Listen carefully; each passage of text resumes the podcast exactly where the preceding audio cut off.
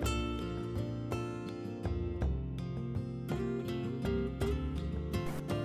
ようございます。市議会の岡本です。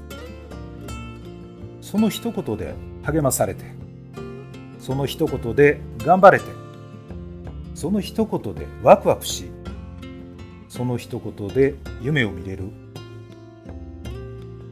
その一言で腹が立ち、その一言でがっかりし、その一言で信じられなくなり、その一言で塞ぎ込んでしまう。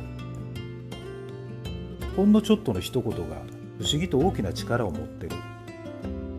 そんな些細な一言が信頼を生んだり憎しみに変わったりするもんやと思う。優しい言葉だけでは生きていかれへん。時には厳しく叱責することも必要やと思う。そこで大切なんは相手に対する思いやりがあるかどうか。今一度みんなで顧みようや。